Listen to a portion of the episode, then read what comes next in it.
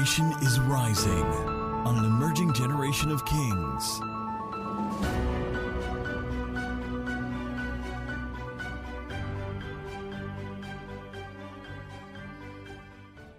Let's go real quick. Acts chapter twenty-eight. Acts twenty-one, twenty-eight from one to six. It says, now when they had escaped, they then found out that the island was called Malta. Not Malta Guinness, Malta. And the natives showed us unusual kindness, for they kindled a fire mm-hmm, and made us all welcome, because of the rain that was falling and because of the cold. But when Paul had gathered a bundle of sticks and laid them on the fire, a viper came out because of the heat and fastened on Paul's hand. So when the natives saw the creature hanging from his hand, they said to one another, no doubt this man is a murderer, whom though he has escaped the sea, yet justice does not allow him to leave, allow to leave. But he shook off the creature. That's Paul. He shook off the beast, the snake, the viper. He shook off the creature. Come on, somebody. Oh, la la la, kosabaya. He shook off. Oh, some of the time, shake it off, shake it off, shake it off. I'll get there. But some of the time, shake it off, shake it off, shake it off, shake it off. He shook off the creature into the fire, and he suffered no harm. However, they were expecting that it would swell up or suddenly fall down dead.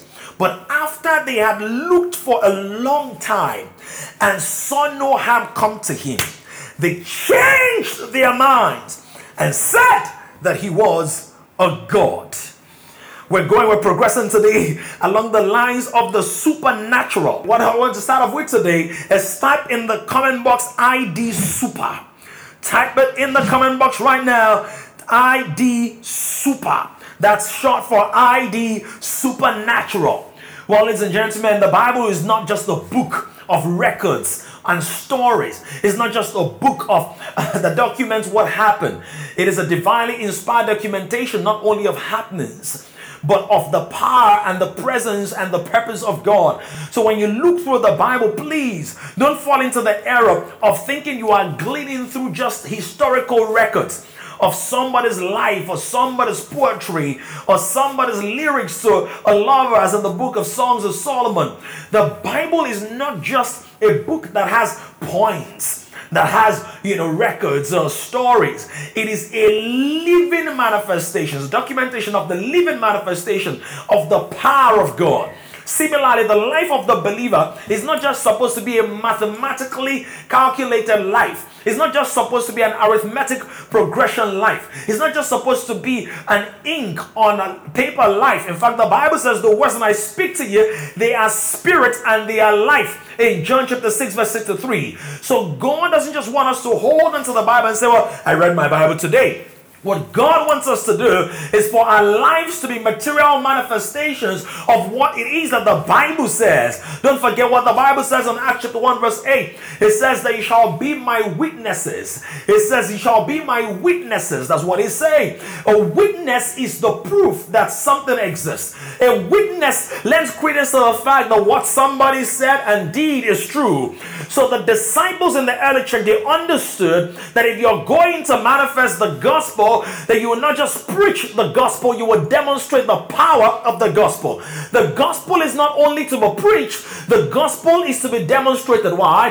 Because the gospel is not words. Even though we use words to preach the gospel, the Bible says that the kingdom of heaven is not of word, but of power. How do I know the gospel is not just words? Because the Bible says, I am not ashamed of the gospel of Christ, for it is the power. Romans one seventeen.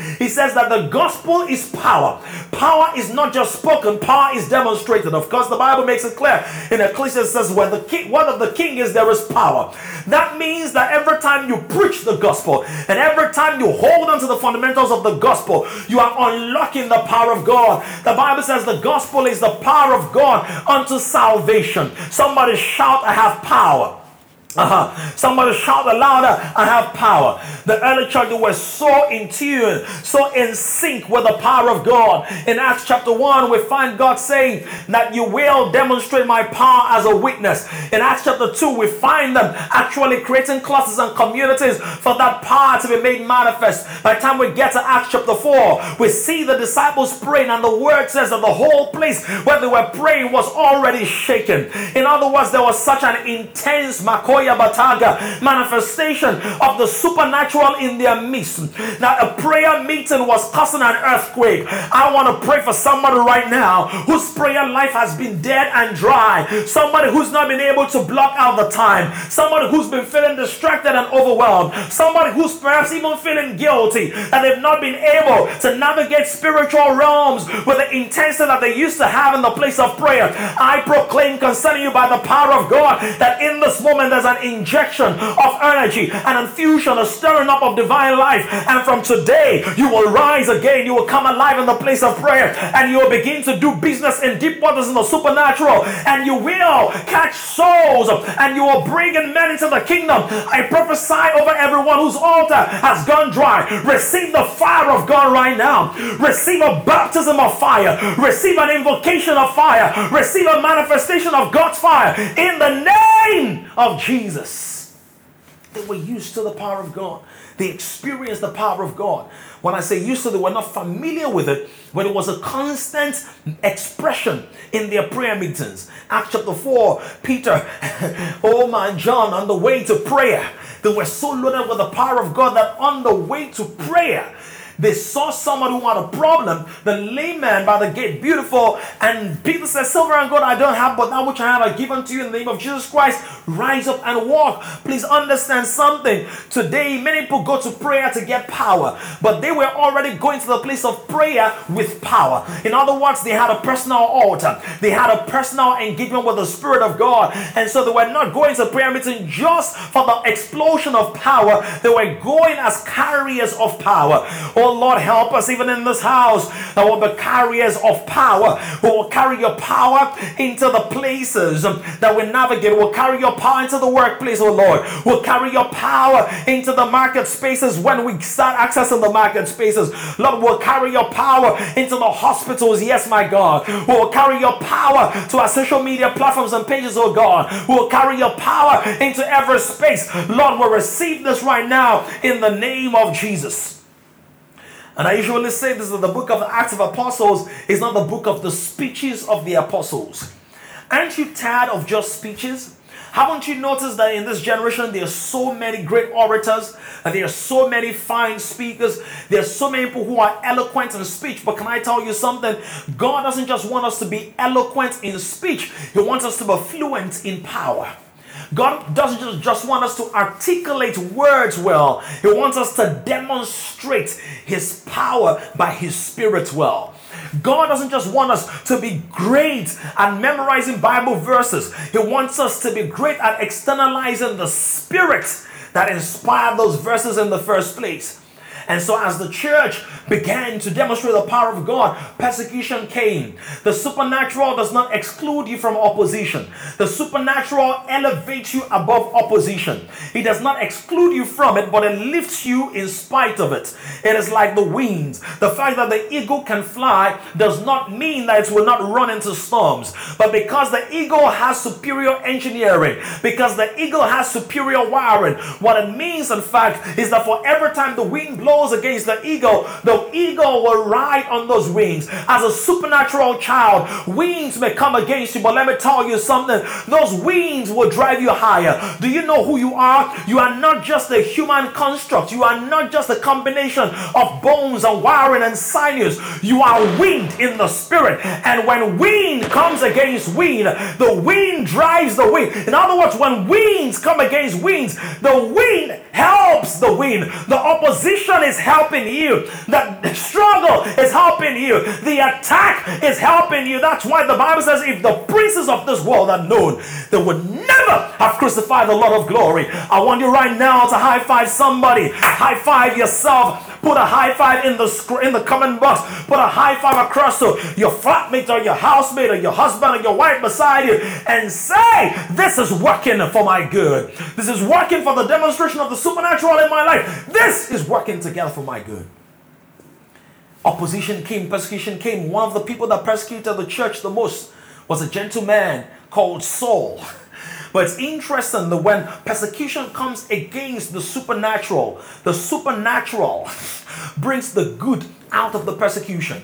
Because the church was praying, the church was fervent. One of the people, Micaiah, or that was raised by the church, his name was Stephen. And Stephen was a deacon, but even deacons were walking in the supernatural. And I want to say this right. Don't say, well, me, I don't expect God to heal the sick through me. Oh, I'm not a pastor.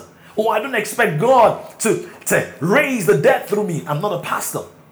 That's a limiting ideology. That's a restrictive mindset. And that's the mindset the enemy wants to know. Do you know that Jesus was never called Pastor Jesus? Do you know that we're never told that Philip was called Evangelist Philip? In other words, he was operating in the office, not necessarily with the title, but he had the power of God. By the way, the Bible never says this sign shall follow the bishops, or this sign shall follow the prophets, or this sign shall follow the apostles or the pastors. He says this sign shall follow them that believe. In other words, all believers are supposed to walk in this. And so Stephen was one of the deacons, but he was walking in such great power that he gave up his life. He said, I, I can die for the gospel. He said, when you've interfaced with eternity, and you're walking in the consciousness of the supernatural, that you understand that your Zoe life is higher than this life. And that no matter what comes against you in this life, if it's not your time to die, you will not die. But if it's your time to die, when that time comes, you will not be afraid of death, because we've already passed from death to life. Somebody say amen. Or type in the comment box, I will live long and I will live strong. Type it right now. I will live long and I will live strong. I will live long, I will live strong, and I will not live wrong. I will live right in the righteousness of God, walking in the supernatural, demonstrating the glory of God in every area. Somebody give God praise where you are. Eventually, in the next chapter, the Bible tells us that Paul was apprehended on the way to Damascus. He had a supernatural encounter with Jesus Christ. A voice came from heaven, bright light shone, knocked him off his high horse, and said, Saul, Saul, why do you persecute me? And this instructed because Saul was persecuting the church, but Jesus said, you are persecuting me. I don't know who needs to hear this, but everything you do against the church, you do against Jesus. I don't know who's walking by and who's hearing this. Whatever you do to attack the church, Jesus says, you are attacking me. Whatever you do to attack your local church, Jesus says you are attacking me. Whatever you do to attack the global church, Jesus says you are doing it against me. Why? Because you cannot claim you're hurting my body and say you're not hurting me. Jesus is the head of the body. The body is an expression of the head, the life of God. So when we attack the body of Christ, we are attacking Jesus. Uh, look at somebody say, not me, not me, not me, not me. If you made that mistake, align, correct yourself and run with this. When the encounter happened with Saul, he pulled him out of that world of persecuting the church, and he pulled him into the gospel, pulled him into the place of the Spirit of God. Long story short, eventually Paul begins to preach the gospel, and it becomes what is called, the person that is called the most dynamic and articulate, consummate communicator of the gospel ever. Isn't it, isn't it wonderful that God can take somebody who's the least qualified and bring the person to be one of his prime instruments in his hands? I don't know who needs to hear this. That person who feels, I'm too old, uh, I'm too young, I'm too distracted, uh, I'm too busy, uh, I don't know how to do it. Get ready, the supernatural is pulling you to a higher level in the name of Jesus. Paul begins to preach and teach and goes through a lot of things, and eventually when we find him in our text, in our text today, we find him on an island called Malta. But there is a build up before this. He is supposed to be tried in Rome. And so he embarks on a journey on his way to Rome. And he's going on that journey. And the word says that the wild wind comes against the boat is on, which is called, the, the, the wind was called a Euroclydon, a very intense uh, attack, a windstorm that is so furious it attacks the boat and it literally impacts that boat. Everybody on the boat is scared. Eventually, they are sorted out. They arrive at this island called Malta. And for the next couple of minutes, I'm going to use the life of Paul to talk about the expressions of our supernatural identity. Somebody shout I D super. Now this Paul, don't forget, was a murderer. This Paul was the one who persecuted the church. This Paul was the one who, who, who came against the body of Christ with all that he had. But when he gets saved, he said, we have defrauded no man. When he got saved, he said, if any man be in Christ, a new creature. What I'm trying to help you understand is, no matter what it is that you've done before, it does not disqualify you from operating in the full power of the supernatural. No matter who you lied to before or who you lied with before, no matter where you lay and who laid with you before, no matter what you ate and who ate you before, oh my God, have mercy. No matter what you leaked or who leaked you before, oh my God, have mercy. No matter what you did before or was done to you, it does not disqualify you. If the blood speaks for you, if you've received mercy by the speakings of the blood, if you've accepted the gift of Jesus Christ, you will walk in the supernatural. Somebody shout, I'm not disqualified. Qualified. I will walk in the supernatural. Paul um, took up the, the people of the church, attacked the church. Paul was so full of himself, prideful, but God still used him. Let that sink right now. God still used him. And so we see certain letters, uh, lessons from the life of Paul. Paul walked in the supernatural. Paul did many things. Or God did many things through the life of Paul. One time he was preaching, and one gentleman who was sitting by the window slept off and he fell. Now some people say that means that Paul was not the most captivating communicator. And they say that because he also said that his letters, or it was said of him, that his letters are weightier than his physical presence. We don't know whether he was physically appealing or not, but it says that his letters were so weighty that people consider those letters superior to his physical presence. Even today, we don't know what Paul looked like. But guess what? We still draw strength and inspiration by the inspired words that God used them to pen. And so one time, he was preaching, and this gentleman slept off and fell off the window. But the Bible says the Paul went down, my God. And he spoke to that boy, laid hands on the boy, and the boy was raised from the dead. I'm trusting God. I'm trusting God that there are people who are watching this right now, listening to this right now, who will be using that dimension whereby the words that God will inspire you to speak, the dead will rise in the name of Jesus Christ. I feel the power of God over this right now.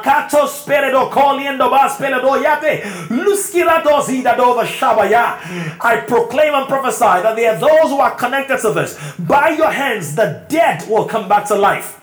By the words of your mouth, the dead will come back to life. Paul walked in the miraculous. His aprons carried so much power that they brought sick people back to fullness of health.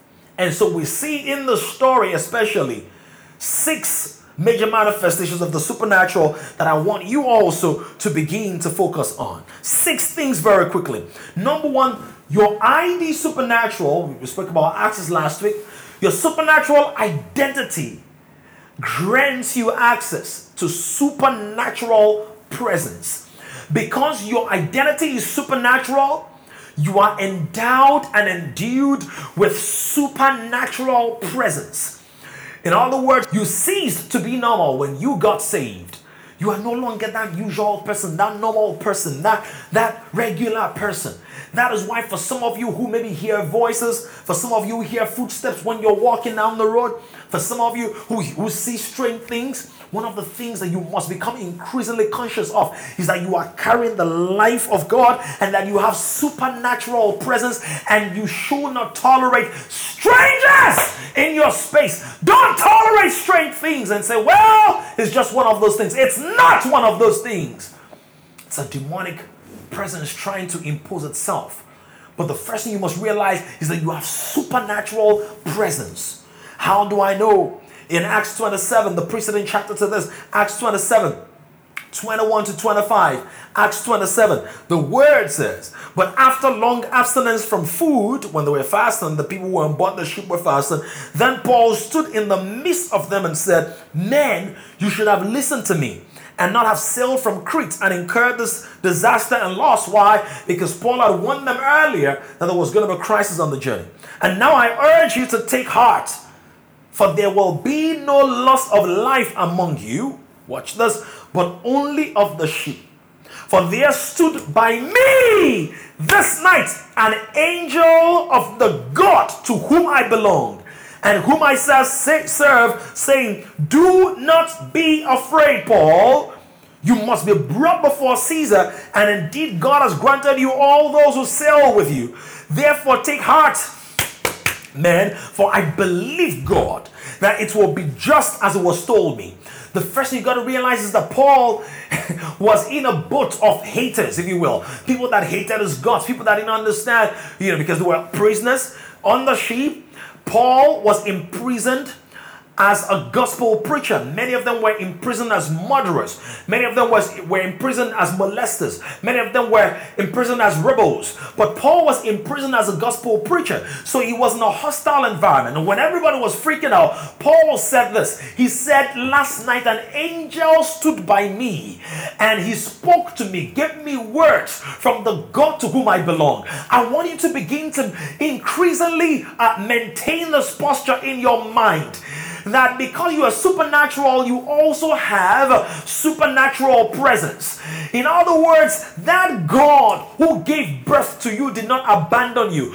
God is not a runaway father. God is not an absentee father. God did not just birth you and say, you know what, I birthed you from my womb, fix yourself, take care of yourself. He clothed you with a supernatural presence. Do you understand what I'm saying?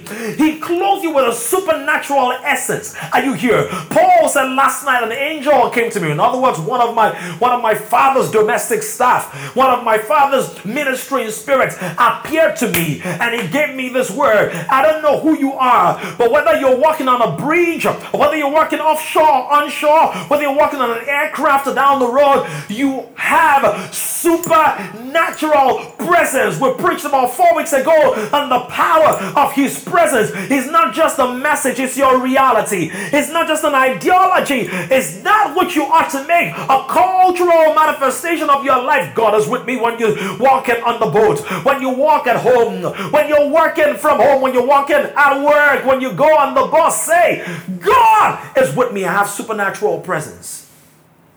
And I love this because the word does not just say you have supernatural presence, uh, Paul. He didn't just say everything will be all right. He says the people who are with you are also protected. It is like your coverage is so strong that anybody around you can log onto your Wi-Fi. Hey! That your coverage is so strong, Paul. I've so clothed you with manifold graces that because of you, these people will not die. I proclaim concerning you watching this and listening to this right now. Because of you, your family members are preserved, whether they are already saved or yet to be saved. Even when they are doing things that may not be smart or intelligent, or things that you might call outrightly dumb, I proclaim that the grace of God upon your life will preserve them until the point of their transformation and conversion in the name of Jesus. Because you carry supernatural presence, you're not going down in the name of Jesus. Because you carry supernatural presence, you are walking in that same power, and they will be covered. So here's what the word of the Lord says in Isaiah forty-three, one and two. It says, but now, thus says the Lord who created you, O Jacob, and he who formed you, O Israel, fear not. Why? For I have redeemed you. I have called you by your name. In other words, I redeemed you and I named you. And when I named you, I didn't name you fearful. When I named you, I didn't name you sick. When I named you, I didn't name you poor. When I named you, I didn't name you wretched. When I named you, I didn't name you weak. I didn't name you a sinner. I named you my righteousness. He says, I have called you by name. You are mine.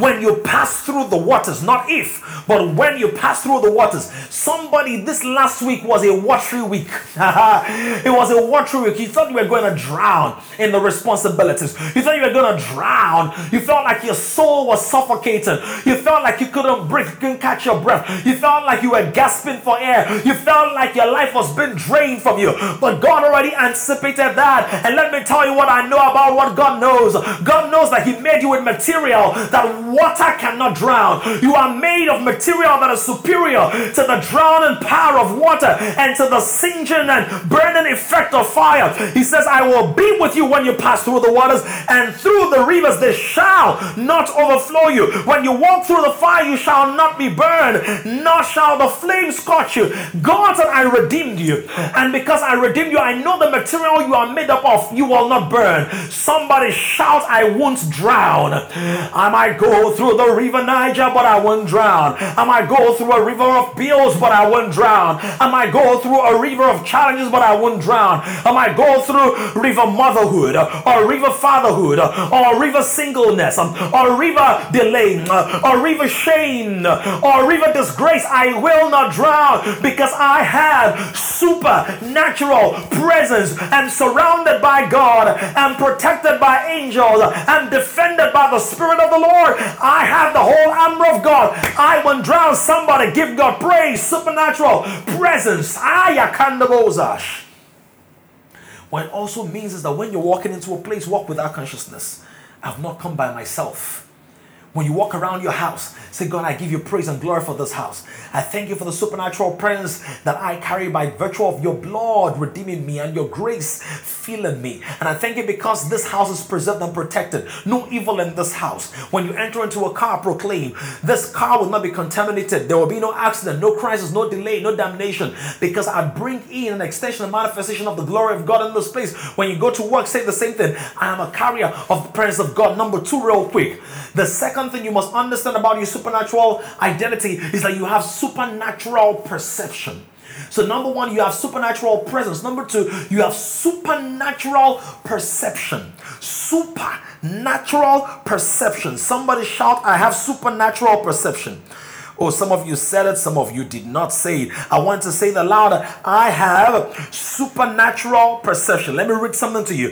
Perception is the ability to see, to hear, or become aware of something through the senses. Perception is the ability to see, to hear, or become aware of something through the senses. Another way is this: the neurophysiological processes, including memory, by which an organism becomes aware of and interprets external stimuli or stimuli. Another one is intuitive understanding and insight. So perception can be senses, and it can also be extrasensory. You can have extrasensory perception. You can have some perception that is superior to what your eyes can see, what your ears can hear. And every believer has been gifted with a, a certain level of perception that is below what our eyes can see. True, the words is in Proverbs twenty, verse twelve, the seeing eye and the hearing ear, the Lord hath made them both. But the Bible also makes us know that the carnal man does not understand the things of the Spirit, because they are foolishness to him. So by virtue of the Spirit of God, I have been elevated to a certain level of understanding that human minds alone can never access. That's why the Bible talks about the Spirit of the Lord shall be upon him. And it says that the Spirit of counsel and might, the Spirit of knowledge and of understanding, the Spirit of wisdom and of understanding. In other words, there's wisdom and understanding that's accessible by the natural man. But there is also wisdom and understanding that is not logical in essence or intellectual in ramification, but is superior and supernatural in its constitution. And that is what I mean by supernatural perception. Do you know what it means? That there are certain things that you must be able to pick up before they happen. Every child of God to a dimension is prophetic. Why? Because the Bible says the testimony of Jesus Christ is the spirit of prophecy. It does not mean you are a prophet. It does not mean you have the gift of prophecy, but you are prophetic because you bear testimony to the lordship of Jesus, and the testimony of Jesus is the spirit of prophecy. So enough of things catching you by surprise, enough of dangers hitting you left, right, and center, enough of the basbos, that means of the attacks from different directions. From today, your senses are heightened because you are now conscious that you have it. Can you know what somebody is thinking? Yes, man, you can. Not all the time, but you should be able to know at critical times in your life. Come on, somebody. And should you know what will happen next year in your industry? Yes, ma. Yes, sir. Why? Because you have supernatural perception. Let me show you from that story. Acts twenty-seven, nine to twelve. Acts twenty-seven, nine to twelve. It says, now when much time had been spent And sailing was now dangerous because the fast was already over. Paul advised them, saying, "Men, I perceive that this voyage will end with disaster and much loss, not only of the cargo and ship, but also our lives." So he perceived. Now notice what Paul does not say here. Paul did not say an angel appeared to me here. In another place where we read earlier, he says an angel stood by me and then he gave me this words from God. But here he said I perceived. In other words, this is not an angelic manifestation, but this is extrasensory perception, if you will. Let me use that expression. This means that I'm able to pick something. My heart is picking up certain signals. Many of us, we do not know that we have an advantage in this area. When your heart is telling you something repeatedly, it is calling for your attention. Oh, I feel the need to just speak slowly here. When some image keeps flashing in your mind, it's calling for your attention. Stop ignoring those things. Whenever it is, maybe you keep seeing somebody's face, somebody's face, somebody's face. And depending on how you see the person's face, you might need to call the person and, you, and say, "Are you fine? Let's pray together. I saw this, I heard this." Come on, somebody. For some of you, sometimes you are so uh, impatient that you want to override those images. And what you need to do is to present those images to God and say, "God, what are you saying right now? God, what is the message? God, what is the message? God, what are you saying right now? God, I, I can, I need to hear what you are saying." And the truth of the matter is sometimes there might be confusion, but your perception will move in a certain direction. And when your perception begins to move in a certain direction, that becomes a prayer point. And if you don't know what to pray in your understanding, you know what you do? Pray in the Spirit. Pray in the Spirit. Hold that image in your mind. Hold that image in your thoughts. Sometimes an image of death. Sometimes an image of delay. Sometimes an image of the past. Sometimes an image of marriage. Sometimes an image of the finances and economics of your life. Behold that image and begin to pray. And as you begin to pray in your spirit, guess what's going to happen? Clarity will begin to come. Direction will begin to form. Changes will begin to happen. Somebody say, "I have supernatural perception." I said, "I perceive that." And when you perceive, stay in the place of prayer. Or if it's an action point, act accordingly. But don't ignore those perceptions. How do I know that this is important? In Acts nine, twenty-seven, nine to twelve, Paul said, "I perceive these things." From around verse twenty-one, he said that the Spirit of the Lord appeared, rather, an angel of the Lord appeared to me. And it said, "Whom I serve, to God whom I belong and whom I serve." So Paul had a perception, and it was in that place of service. And trust me, I believe in the place of prayer, because you know what Paul said? He said, "I thank my God that I pray in tongues more than all of you." So I believe that whilst Paul was speaking about a certain church, Paul was saying, "I pray in tongues more than all of you in this church." So I believe that whilst he was on that boat, he was praying in tongues. One of the things that will help you, my wife and I do this ever so often, very, very, very often, and I want to adopt it as well. One of the things that will really help you is pray in the Holy Ghost. Pray in tongues every day. Pray in tongues everywhere. Pray in tongues in the toilet. Pray in tongues in the living room. Pray in tongues in the bathroom. Pray in tongues on the B B Q. Pray in tongues on the streets. Pray in tongues everywhere. Pray in tongues, tongues, tongues. Tongues, pray in other tongues. That is one sure way of staying in tune with the headquarters, staying in tune with heaven's quarters, H Q, staying in tune with the supernatural. Let me use another example, another scripture reference. Mark chapter two, eight to ten. "But immediately when Jesus perceived in his spirit that they had that they reasoned thus within themselves, he said to them, 'Why do you reason about these things in your hearts?'" So supernatural perception helps you to pick up signals. And it can even help you to see the thoughts of people like x-ray, like an x-ray machine. And you need this. This is such an asset for life, for ministry, for relationships, for business. Don't just get carried away with, "Ooh, he loves me." Or, "Oh my God, that babe is hot. She might be hot enough to burn your destiny." You're gonna have supernatural perception, and that's one of the provisions that you have. Or oh, you understand what I'm saying? So you want to stay in that place when you stare at supernatural perception. In Luke chapter five, verse twenty-two, he says, "But when Jesus perceived their thoughts, Perceive their thoughts. Perception, supernatural perception. If we walk in this dimension of the supernatural, our regrets will be few and far between, because we already know, we already pick up the signals, we already tune into the radio waves of heaven, we already be, be able to tell what's going on. And I shared a story. I can't go through all that with my wife a couple of weeks ago. I said, now I understand. Now I understand why God said I had to come back to Nigeria several years before twenty twenty. He told me that the way ministry is, is going to be done will change significantly in twenty twenty. And I had to be on ground running before that time came. Now I understand the power, why, why he told me to do those things, why I started recording messages on video and on common places as far back as twenty sixteen. My spirit was perceiving certain things long before almost any other minister I know started operating a ministry in that model of the media. Not like people have been using media forever, but I'm talking about the way I was using it. Perception will set you ahead of the curve and help you prepare ahead of time. Number three, somebody shout supernatural presence.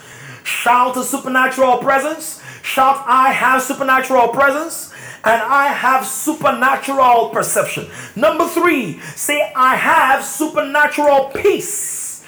That's the third thing. I'm going to breeze through this. Supernatural peace is a provision of the supernatural. You know, many times when people think about supernatural, they think, heal the sick, raise the dead, raise this one, do that one. And that's true. But do you know that supernatural peace is also a provision that we have in Christ? Not the peace that you try to walk up. Not the peace that you try to form. Not the peace that you try to, you know. It, one of the things I've enjoyed is supernatural peace. It does not matter what's happening around. I have supernatural peace. Sometimes the enemy might tempt me or try to attack my peace, but I know what to do. I say to the devil, get out of here. I have the peace of Jesus. Supernatural peace, John fourteen, twenty-five to twenty-seven. He says, these things I have spoken to you while being present with you. Jesus speaking to his disciples. But the Helper, the Holy Spirit, whom the Father will send in my name, he will teach you all things and bring to your remembrance all things that I said to you. Peace I leave with you. My peace I give to you. Not as the world gives do I give to you. Let not your heart be troubled, neither let it be afraid. Somebody shout, I have supernatural peace. Let me tell you what Jesus is saying here. Jesus is saying that all the storms and troubles in the world, but I didn't just give you your peace. I gave you my peace. What that means is when your peace cannot handle it, log into the peace of Jesus. Log on to the peace portal of heaven. When you can't seem to understand what's going on, you've got to learn how to cast your cares. For the Bible says, casting all your cares upon him, Jesus, for he cares for you. Why do you want to carry the burden now too heavy for your own shoulders? Throw those burdens on Jesus. He said, my own peace I'm giving to you. And I love this because he didn't loan you his peace. He's given you his peace. How has he given you his peace? By his Spirit. Now the fruit of the Spirit is love, joy, peace. You know something about fruits? When you pluck one fruit, you can grow it again. So if it looked like something tampered with the same dimension of your peace, latch onto the peace of Jesus and let that peace grow in expression. He says, let not your heart be troubled. In other words, you have a choice about the condition of your heart. Don't say, I can't handle it. If you are a believer, when you can't handle it, that's why you have the Helper, the Holy Spirit. Say, help me, Holy Spirit. Help me, Jesus. Help me, Holy Spirit. I receive your help. I receive your strength. I I receive your support. I receive your reinforcement. I receive your undergirding. Cast your cares on him. Do you think God would have given you a helper if you knew you could handle everything by yourself? He wouldn't have done that. That's why he's giving you the Holy Spirit. And he's giving you the Holy Spirit to help you handle the things that you cannot handle. Hey, Shobaya, somebody say, I have the peace of Jesus. You know, the peace of a thing or a person can only last as long as that person can last. So if you have the peace of the economy, when the economy goes down, your peace will go down. But because you have the peace of Jesus, Jesus is never going down. The word says he's seated ayah, at the right hand side of the Father forever, and you are seated there with him.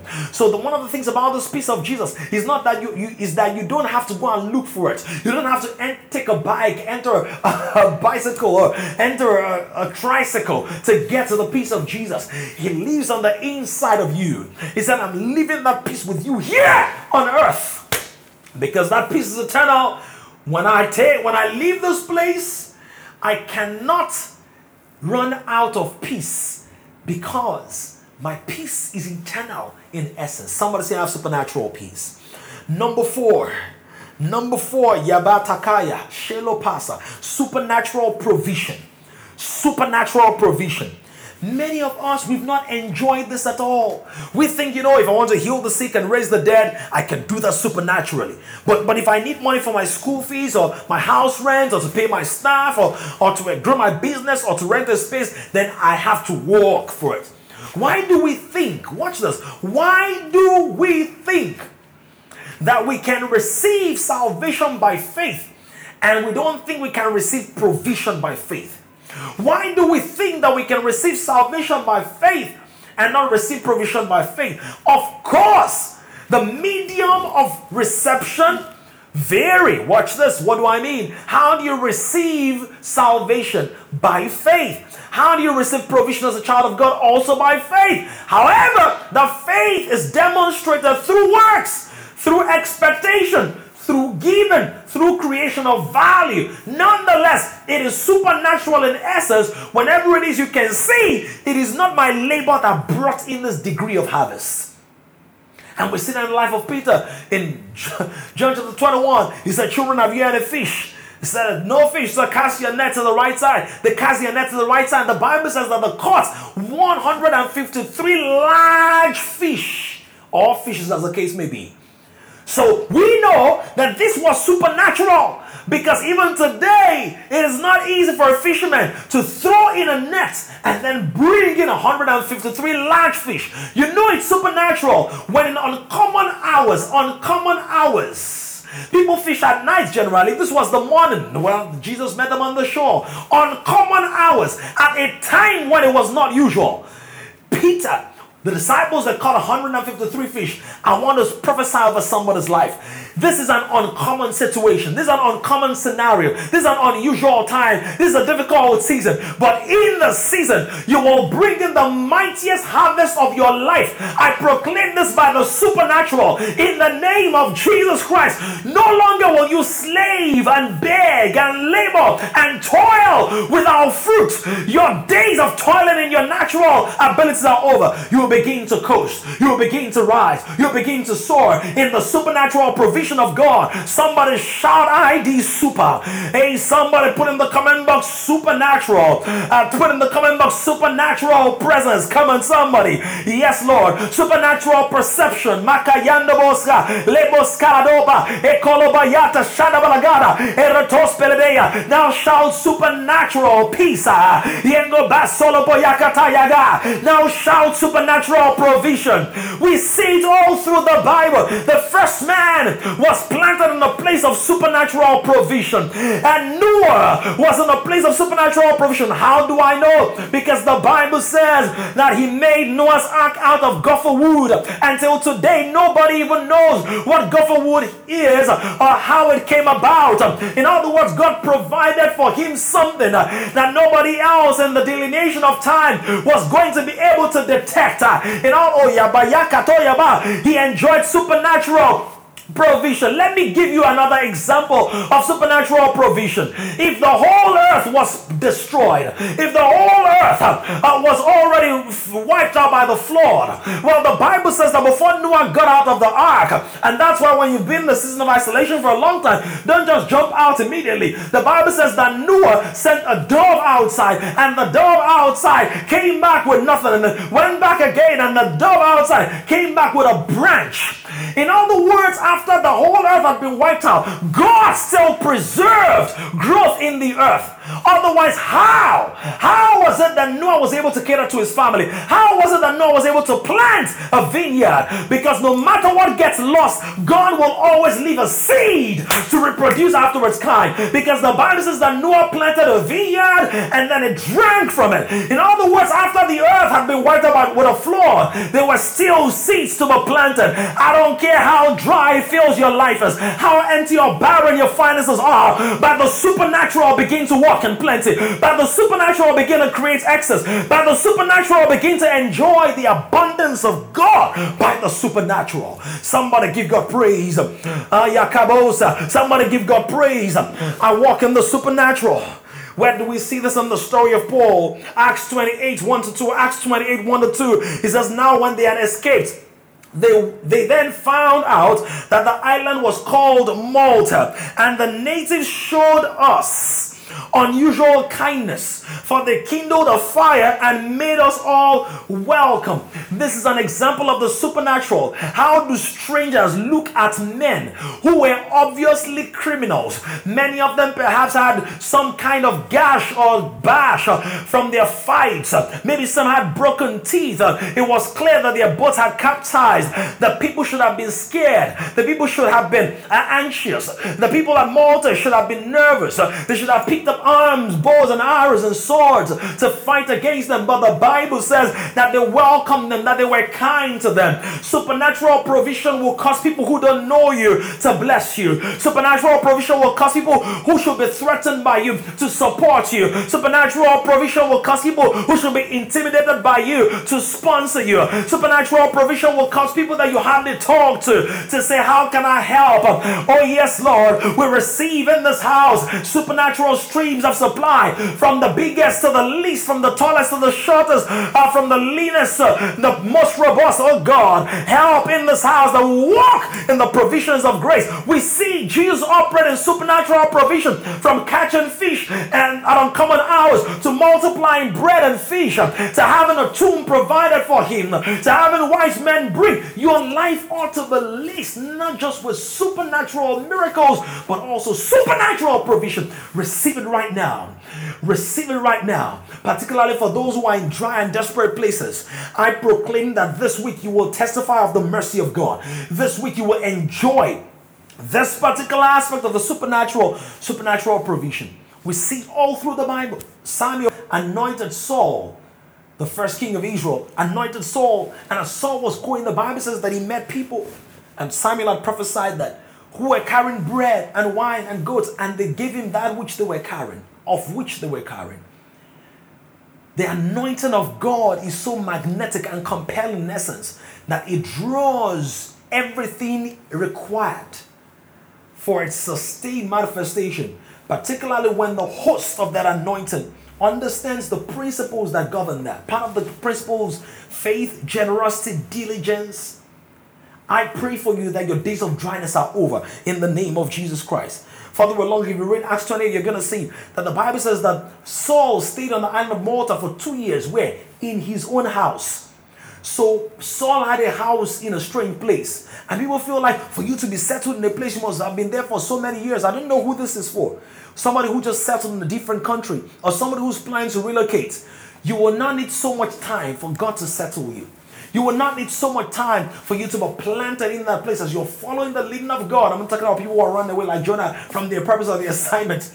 But as many as are following the leading of God, wherever you go, the Lord will settle you in the name of Jesus. Somebody shout, I need super! Number five, real quick. Supernatural power.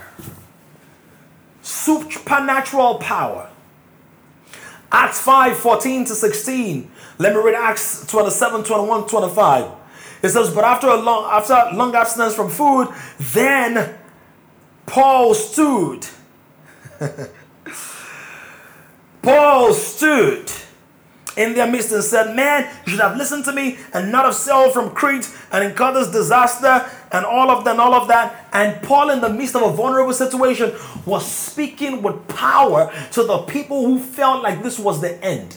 I want you to know that as a supernatural person, You are carrying power.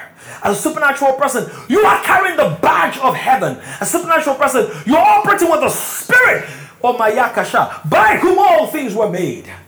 For the word says that the earth was formless and void, and the Spirit of God hovered over the face of the waters. And then God said, let there be. And there was light. You're carrying that supernatural power. It was that same power that Paul walked in on the island of Malta. And I'm coming to that real quick. On the island of Malta, it says, when they gathered the sea, that a beast came out.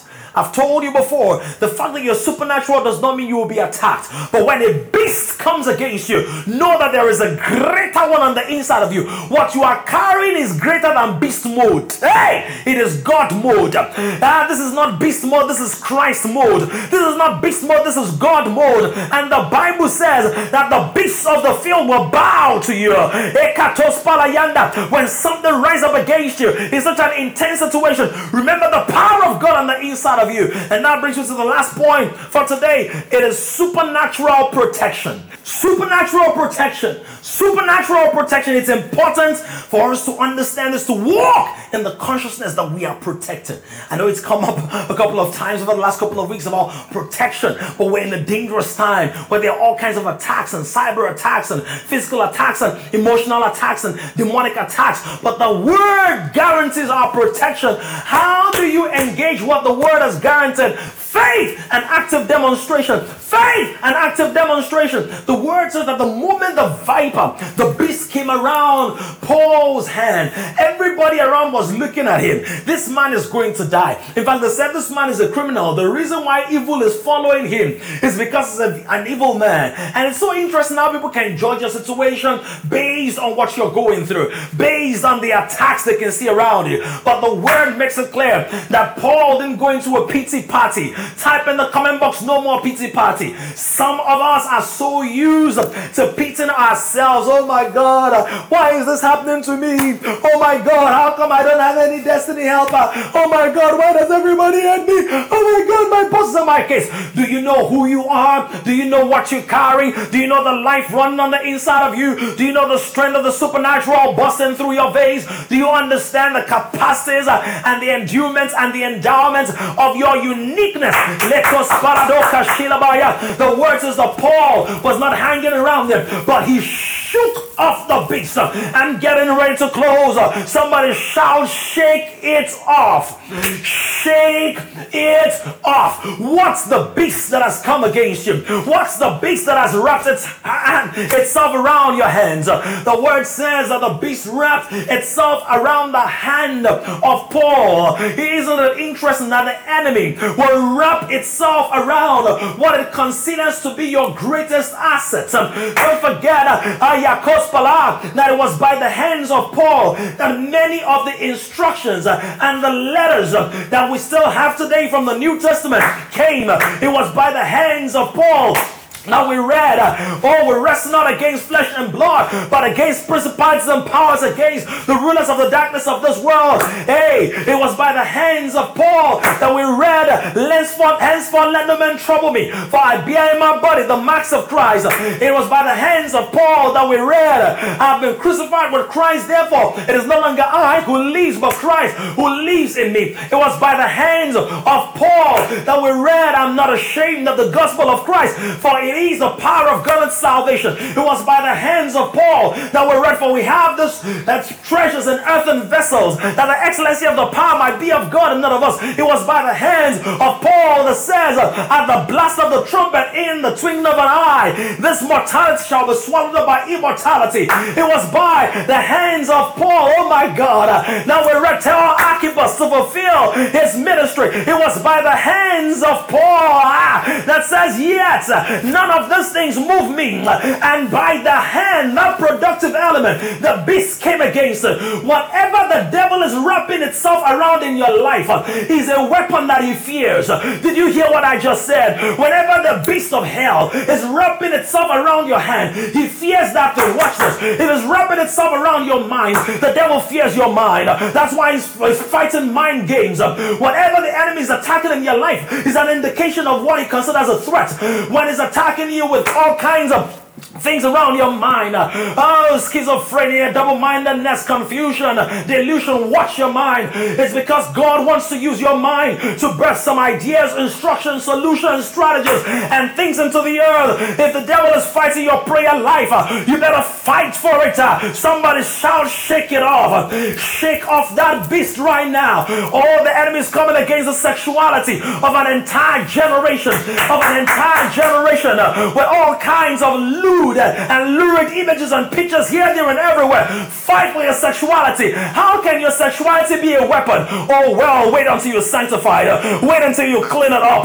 Wait until you're devoted to only your husband or only your wife, and watch what God is going to do in that union, but also not just in that union, in your own life as a reflection of your devotion in that area. Somebody shall shake it off. I know that you've been drinking that's recently, but shake it off.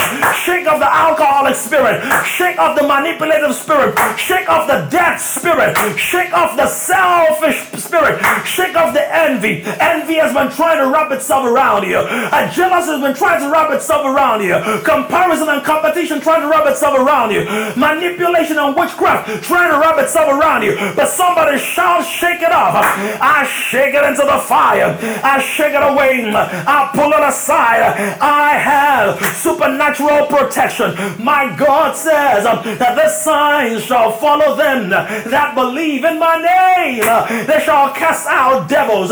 Somebody shout I D super. In my name, if they're drinking a deadly thing, I will protect them. I will not just protect them externally, I'll protect them internally, because they have the supernatural identity of God. High five somebody. High five me through the screen and shout, I have the supernatural. Oh, yes, yes, yes. Uh, high five me right now. Place your hand on the screen. Say, I have the supernatural. I have the supernatural power of God. I have the supernatural strength of God. I have the supernatural peace of God. I have the supernatural protection of God. I have the supernatural perception of God. I have the supernatural provision.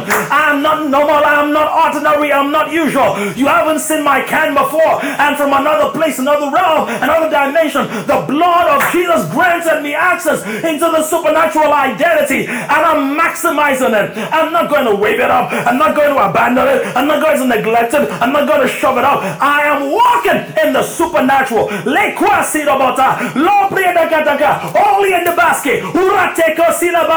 walk in the supernatural. I flow in the supernatural. My marriage is supernatural. My family is supernatural. Supernatural. My business is supernatural. In the name of, can somebody stir themselves up and pray right now?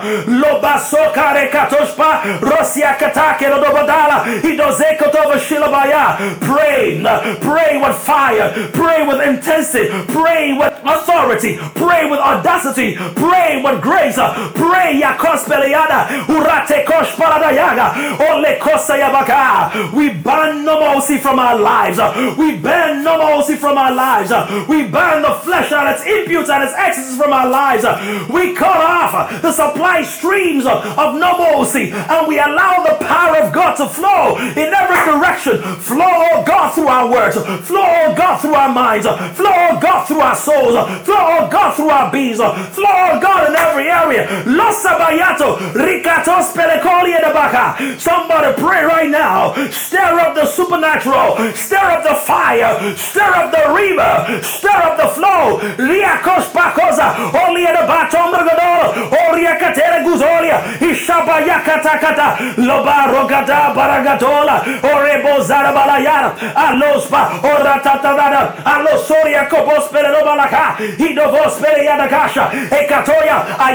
tired yet?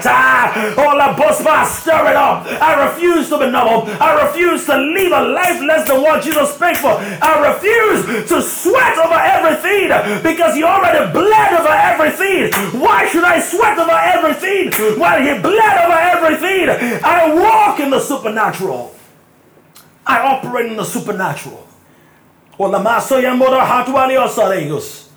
How would you feel if you cooked for somebody? You like really spent, went out of your way, and you had this panoply and this tray. Whilst you were cooking, you cut yourself, you bled, and you went through a lot to get it done, and you prepared this fantastic fried rice, and the kind of fried rice that had prawns in it, had, had some carrots in it, had some greens, some veggies in it, had all these fantastic elements, mincemeat sausage, or just all the works, special fried rice. And then the person comes and just picks a slice of sausage and a piece of carrot and eats it, and then leaves all the rest to waste. Most of us are not going to be excited. Most of us are going to feel like, oh my God, do you know what it is I went through? Now that's an illustration, possibly a weak metaphor, but think about it this way. Why would many of us just pick one or two elements of all that God has provided for us? Why would we just allow ourselves not to enjoy the fullness of that which Christ has provided? I want to invite you today to embrace the supernatural lifestyle, to embrace it. I want you to walk in the consciousness of what you are carrying, that whenever it is there are issues, challenges, and struggles in your life, you don't immediately start thinking, who can I run to? You will immediately think, I am a solutions powerhouse. I am a mobile avenue for glory to flow. I'm, I'm a conduit for the supernatural to stream forth. I am a carrier of divine life and divine life. And we must cultivate this consciousness. We must trigger these things in ourselves. When I say trigger, stir it up. Supernatural. We are here for a supernatural lifestyle. If we drink poison, it does not contaminate us. If we pick up serpents, we will not die. We take up serpentine issues. Paul had a literal serpent. Not many of us will have literal serpents, but if you see a literal serpent, you will not be afraid. Come on! You will not be afraid over the cockroach any longer, over the rats any longer. You have the supernatural flowing in you. You have the supernatural vibing in you. You have the supernatural of God. It's been paid for, it's been provided. And today, I want all of us to walk in that consciousness. So please say after me, raise up your right hand and shout, Father! Shout louder, Father! I thank you for the provisions of grace. I thank you for the supernatural identity that you've endowed me with. Uh, your word says, behold, what manner of love the Father has given unto us, that we should be called the sons of God. I agree that I am a son of God. I have a supernatural identity. Therefore, I embrace the provisions of that identity. I claim today the fullness of your supernatural presence. I claim today the fullness of supernatural perception. I walk in supernatural perception. I know things before they happen. I see things before they show up. I hear things before they are spoken by men.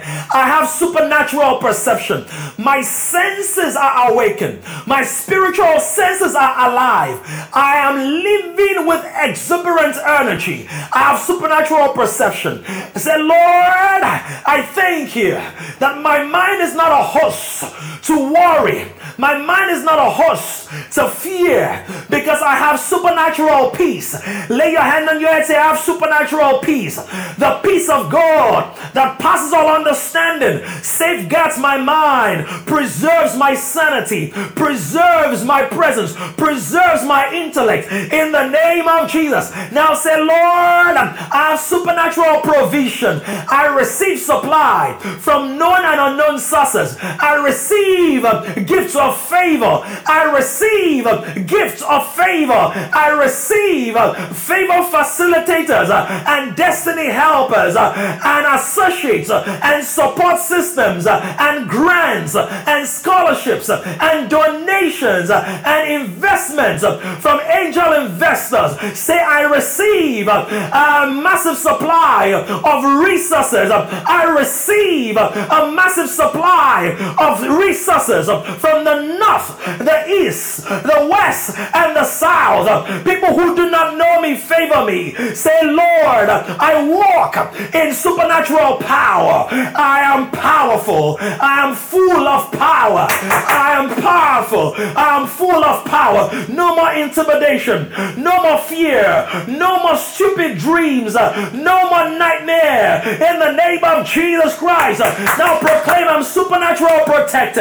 Ayakos I'm protected against every evil. I'm protected against every harm. I'm protected against every manipulation. It is well with me and my house and my church and my pastors and my leaders and my mentors and my children and my business and my assets. My assets are protected. Our ministry is protected. Kings is protected. Kings in kings are protected. Our nation is defended. Supernatural help comes. Even in this season, we are preserved from the arrow that flies by day and the noisome pestilence at night. In the name of Jesus, somebody say amen. Somebody give God praise. Give God glory where you are. Come and celebrate the name of the Lord. Hallelujah to Jehovah. Give God a loud and a long shout right now.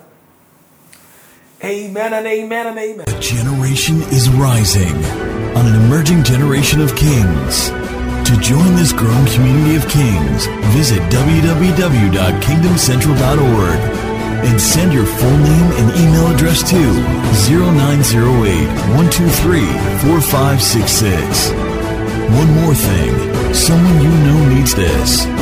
Kindly share this now.